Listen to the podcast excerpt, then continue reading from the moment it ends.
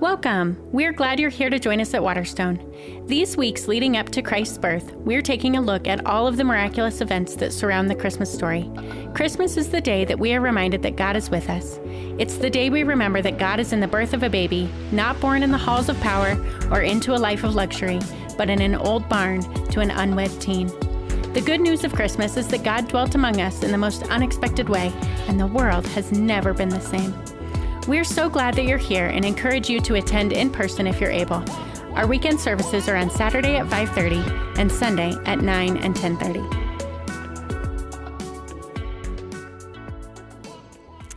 You know, that text we played from Luke chapter 2, I, have probably visited that text, uh, I don't know, a lot of times over the, the years, and uh, I never stay too long at the manger. I like to get to the shepherds, right? The glory of God bursting open the skies, and they were sore afraid.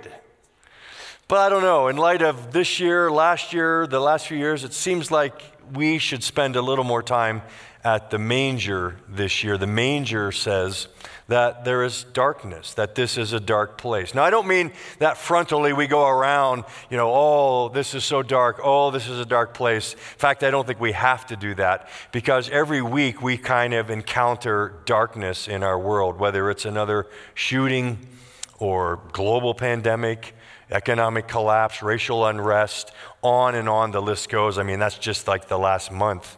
Um, we are always uh, intolerably pressed down by another event that reminds us that we live in a dark world. You know, what happens is people rise up and they say, we got to do something about the darkness. And we have people working in government to pass policies, and we respect them and value them. And we have people on the front lines, like our doctors and nurses and law enforcement professionals. We should just give them a giant clap right now. And uh, our teachers as well, our teachers. Um, people in the front lines and people who work in the computer world for technology, the business world to help us lift the economy. So all of that, we make gains, there is light, but then it happens again. Something tragic that reminds us again that it's a dark world. Now, storytellers for centuries have been articulating this darkness for us and this broader principle of evil. But one of my favorites is uh, J.R. Tolkien in uh, The Fellowship of the Ring. He has this amazing quote that describes the darkness. He says, Always after, this is, by the way, um, Gandalf talking to Frodo, if that matters to you.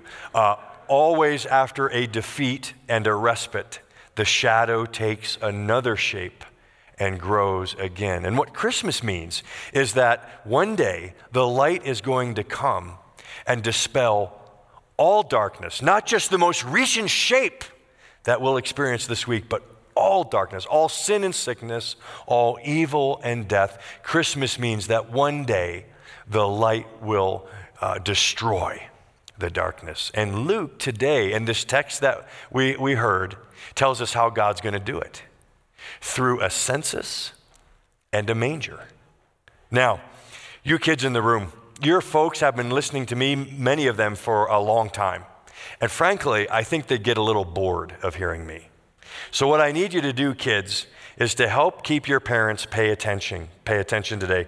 So, when I say the word census, I want you to do the sign for census. And by the way, I got these signs from my wife, who's been an interpreter for the deaf for over 40 years. I mean, a long time. The word, the sign for census is this sign your name. Kids, can you do that? Show me. Sign your name. That's the sign for census. So every time you hear me say census to your parents, you can sign it to them. The word for manger is this just that little baby in a manger.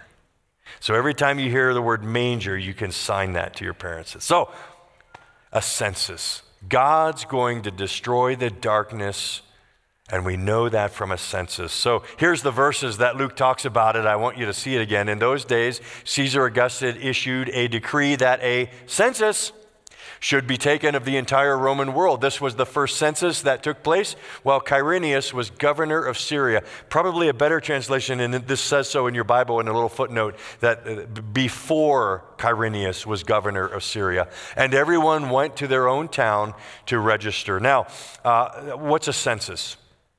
Well, in the ancient world, and even to the common this day, it's a count of how many people live in your empire or your country. They count the people for two main reasons. One is to take your money, I mean to tax you, tax to pay taxes.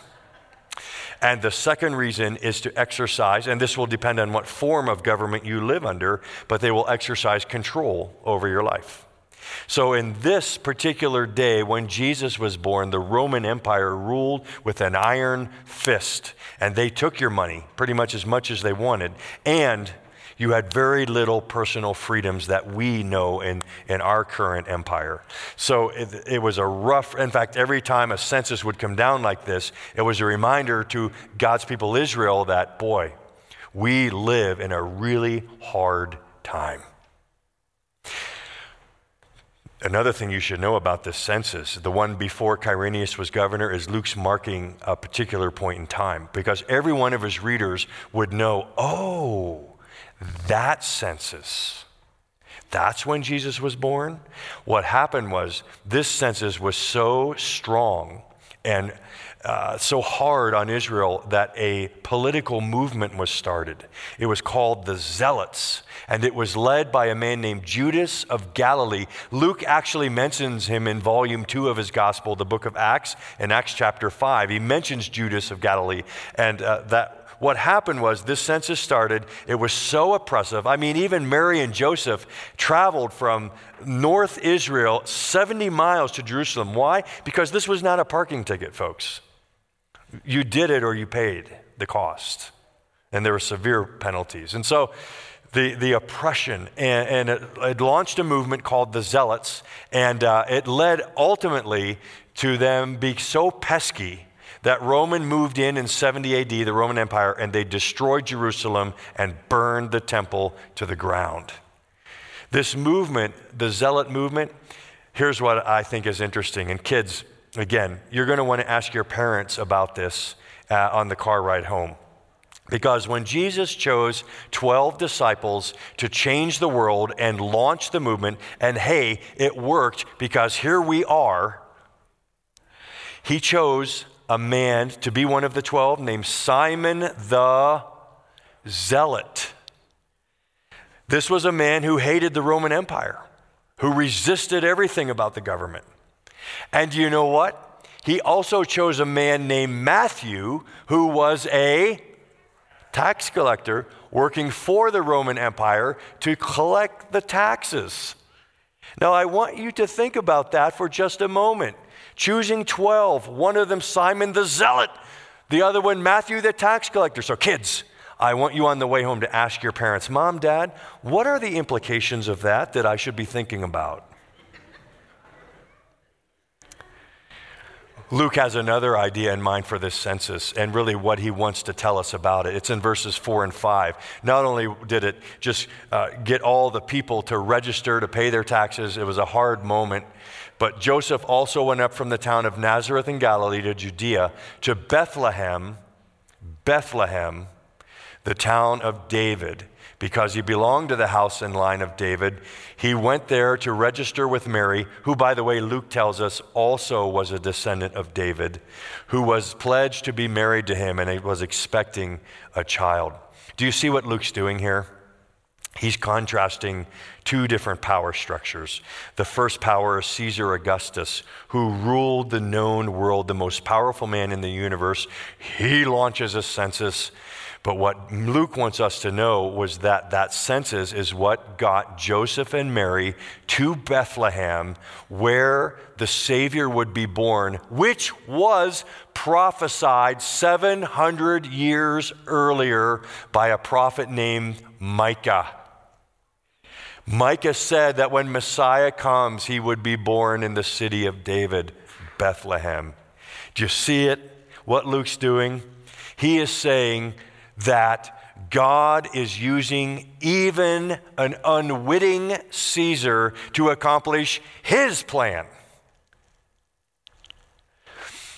It begs the question, right? And I think this is the question that we have to wrestle with every Christmas Who's running the world?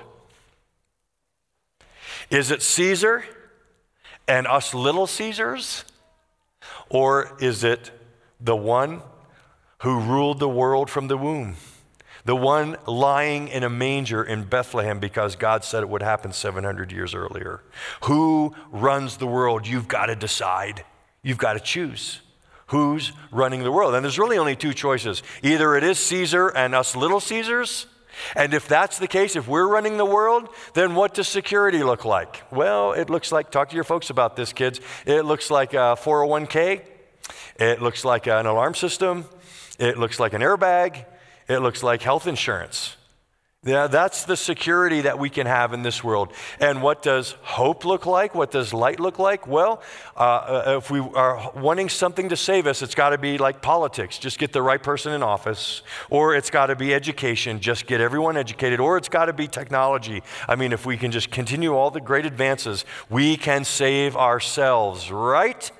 Well, Let's just think about that for one moment, talking about technology. No question, technology. I mean, uh, just some of, I mean, just, uh, I went through cancer the last couple, two years, and my dad had gone through it 15 years earlier. Just the advances that have been made in cancer in the last 10 years have been astounding. And we, work, we celebrate those. We're thankful for those. And way to go. But why is it at the same time we're also afraid that some hacker is going to get into the internet and bilk billions of dollars of wealth and plunge the world economy into a severe depression? Why is it that we're afraid if nuclear technology gets into the wrong governmental hands that we could have a nuclear winter? I think we know deep down that it's not actually the technology that's the darkness. It's what's behind the technology and who's using it is where the darkness is. Why is the world a dark place? Because we have darkness. Jesus said, out of the heart comes the words. He said, out of the heart moves the hands. G.K. Chesterton, the great British journalist, was once answering an editorial in a London Times. What's wrong with the world? Chesterton writes, Dear sirs, I am sincerely G.K. Chesterton. Alexander Solzhenitsyn, the great Russian poet and philosopher, said that the line between good and evil does not run between countries and nations, it runs right down the middle of the human heart. You see, we can try our best with technology, education, and government to make the world a place of shining light. But how do you do that unless you change the human heart? And that's the story of Christmas that it's the glory of the Lord and a power outside that comes into this world. And that power, that good news of Jesus, is what can change the heart. Uh, my favorite Christmas movie is Charlie Brown Christmas. I watch it every year, uh, you know, mostly by myself uh, because Jan and the boys, they, enough, enough Charlie Brown. But years ago, I read a little bit about what went on for that movie. I read a biography of Charles Schulz, how that he threatened to walk off set because the censors did not want one minute of the Gospel of Luke on network television. But Schulz won the battle. Linus gets up and says, Charlie Brown, here's the meaning of Christmas. What's interesting is that as soon as Linus says, Fear not, you know, the angels to the shepherds, fear not, Linus drops his blanket. It's the only one of three times that you would see Linus without a blanket. I think Schulz's point is that when we trust the words about this Savior, maybe we don't need the things in this life we thought we needed to feel secure. That's what the census tells us that it's not Caesar running the world, and it's not us little Caesars running the world. Could it be that the baby in a manger is running the world. You get to decide who's running the world. And then we come to the manger, right? Jesus runs the world from a manger. A manger, why a manger? Well, in the immediate moment, they didn't have many options, right? What I think happened, you can read for yourself. There's a lot of writing about, you know, what actually happened and why a manger and why, uh, where they actually stayed. I think Joseph had relatives in Bethlehem, probably his parents or grandparents. He went to visit them. It was near Passover, so the town, Bethlehem's four miles from Jerusalem. Bethlehem was also known as a place where sheep and goats were raised, thus the shepherds. And uh, people would buy their lamb and go to the temple with their sacrifice. And it was crowded and packed, and probably a lot of Joseph's extended family was there. And in houses of those days, there was a family room. There was a guest room and there was the lean to outside the house where they had the animals tied up. My guess is Joseph and Mary, uh, the house had the family in it. There's probably older relatives that were visiting, and in that culture, you would never kick anyone out that was older than you. Or it could be that there was still this hint of scandal, especially if they weren't clued in on, on, all that was going on. And these were these two young teenagers who made a mistake, right? And Mary's pregnant. It may be that they were shunned and they just said, okay, you can stay out in the stable, learn a lesson. Whatever, Mary gives birth to Jesus, he's placed in a feeding trough. Why? I submit to you, it's the Christmas pattern. That what Luke's trying to do is say from the very first moments that Jesus was with us, this was the pattern of his life. Now, you know, Christmas movies, I get annoyed with those that have, you know, this manger scene and the smiling Kyles from Chick fil A are there, and there's this like backlight, and everyone's head looks like a cherub, and uh, it, that's, that's a miss. This is cruel. The nativity is brutality. Even put aside that this is the so called Son of God that any baby should be lying in a feed trough. What's going on here? The pattern of rejection. Jesus did not come to be accepted, he came to be rejected. Jesus did not come this time to be crowned, he came to be killed. Jesus did not come this time to bring judgment, he came to bear judgment. Why? Because if Jesus would have come the first time in all of his power and all of his glory, there would be none of us left. None of us. You say, that's harsh, Larry. If you're thinking that, I would gently push back and say, maybe you yet do not understand the depth of the darkness that's in your heart. And maybe even more, you do not yet fully understand the infinite, holy, burning purity of the presence of God that if we were just for a moment to be uh, exposed to, we would be dead. Jesus came the first time to be rejected, to be killed, and to bear judgment so that he could take away our sins and our self centeredness and our little Caesar lives. He took all of our selfishness on himself to the cross so that he could forgive our sins and declare us righteous in God's sight so that we could have the fitness that could live in his extreme holiness. He did that the first coming so that when he comes again next time, he can end evil without ending us. And so he comes in a manger. What does that mean?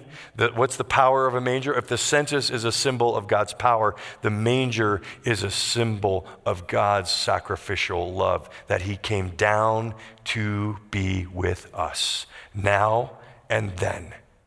Let me tell a story to unpack now and then. First, it's this uh, it's by Matt Proctor, who wrote a memoirs about being a father. And he was writing about a time when his oldest son, Carl, was five years old, and his youngest son, Conrad, was three years old. And he says that, boy, they loved to be with their dad during those years. And they would often dress up. Their mom would put them in blue jeans and a blue t shirt. So the boys would run up and get, Dad, Dad, you got to get your blue jeans and blue t shirt on. And they'd get together and they'd look in the mirror. And then the boys would say, Look, Dad, same, same. And then Later that year, they would in the winter play Nerf football. And when they would start, three year old Conrad would say, Dad, Dad, get on your knees. Because if he stayed up and played football with them, it would be what the theologians call the wholly other. But no, he gets down. He gets down. And then Conrad puts his hand on his dad's shoulders and says, Dad, see, same, same. And then later that year, dad is out back working on the deck and just scrapes his shin bad on a, on a board. And there's a, there's a scar there. And then a few days later, Carl, the five year old, has a bike wreck, hits a curb too hard, and just falls off, skins his knee. Dad runs over. Carl, are you okay? And Carl says, Hey, Dad, look, same, same. The point is this that because Jesus came in a manger, he can say to us when our job is not going the way we want, when our talent's being overlooked, when we're wondering, is this even worth it to do this work? Jesus can come to us and say, same, same. Talk about being undervalued. And when we and our family are having already all the stress that Christmas brings to, you know, every family has a level of dysfunction, and Christmas is gas on the fire, right? And we're already experiencing those things. Jesus can come to you from the manger and say, My family thought I was a nut job. Same, same. And when we come into this room, some of us walked in today, and as soon as we walk into a place like a church and we have this kind of idea that we're going to be talking to God and singing to God and having, like, in the presence of God, all that we can think about is some of the mistakes we've made in our life. All that we can think about is our past decisions that totally turned our life in a direction we never thought we'd be where we are today because of mistakes. We walk into this room, and Jesus says, Yes, I see you. But I want you to know that I died on the cross for those sins, and they do not count against you. I know you're having trouble of letting go of them, but they are not between us. You are forgiven, and none of this counts against you. You have instead forgiveness because I died for you. You have instead my obedient life that I give you. So you are righteous in my sight. Same, same. So as we come now to the table of the Lord, uh, I want to say two things. First, maybe some of you here in the room, you've never before in your life sat in a place like this or in a time like this and really understood why Jesus came, why a census brought him to Bethlehem, why he lied in a manger where animals eat. He did it for love. He did it for you. He did it to come down to your level and today to kind of just look you in the eye and say, if you will give your heart to me, I'll take away all your sins and I will give you a future. Talk about now and then. When the then happens and I come back again, you get to sit around a table with the Heavenly Father and a new heavens and a new earth. Same, same. What happens to Jesus happens to you. And so, in this moment, you have an opportunity. I don't know where you're coming from, but you have an opportunity in this quietness to say, Jesus, I see you. I believe you are the Son that God sent to save me. And I just want to say right now, in this moment, I'm yours. Go ahead, say it quietly to him. I'm yours. I believe in you.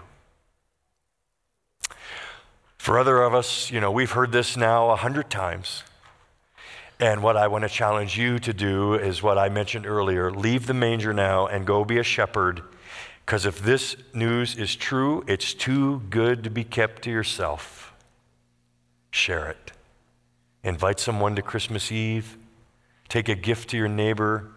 Spread goodwill and point to Jesus.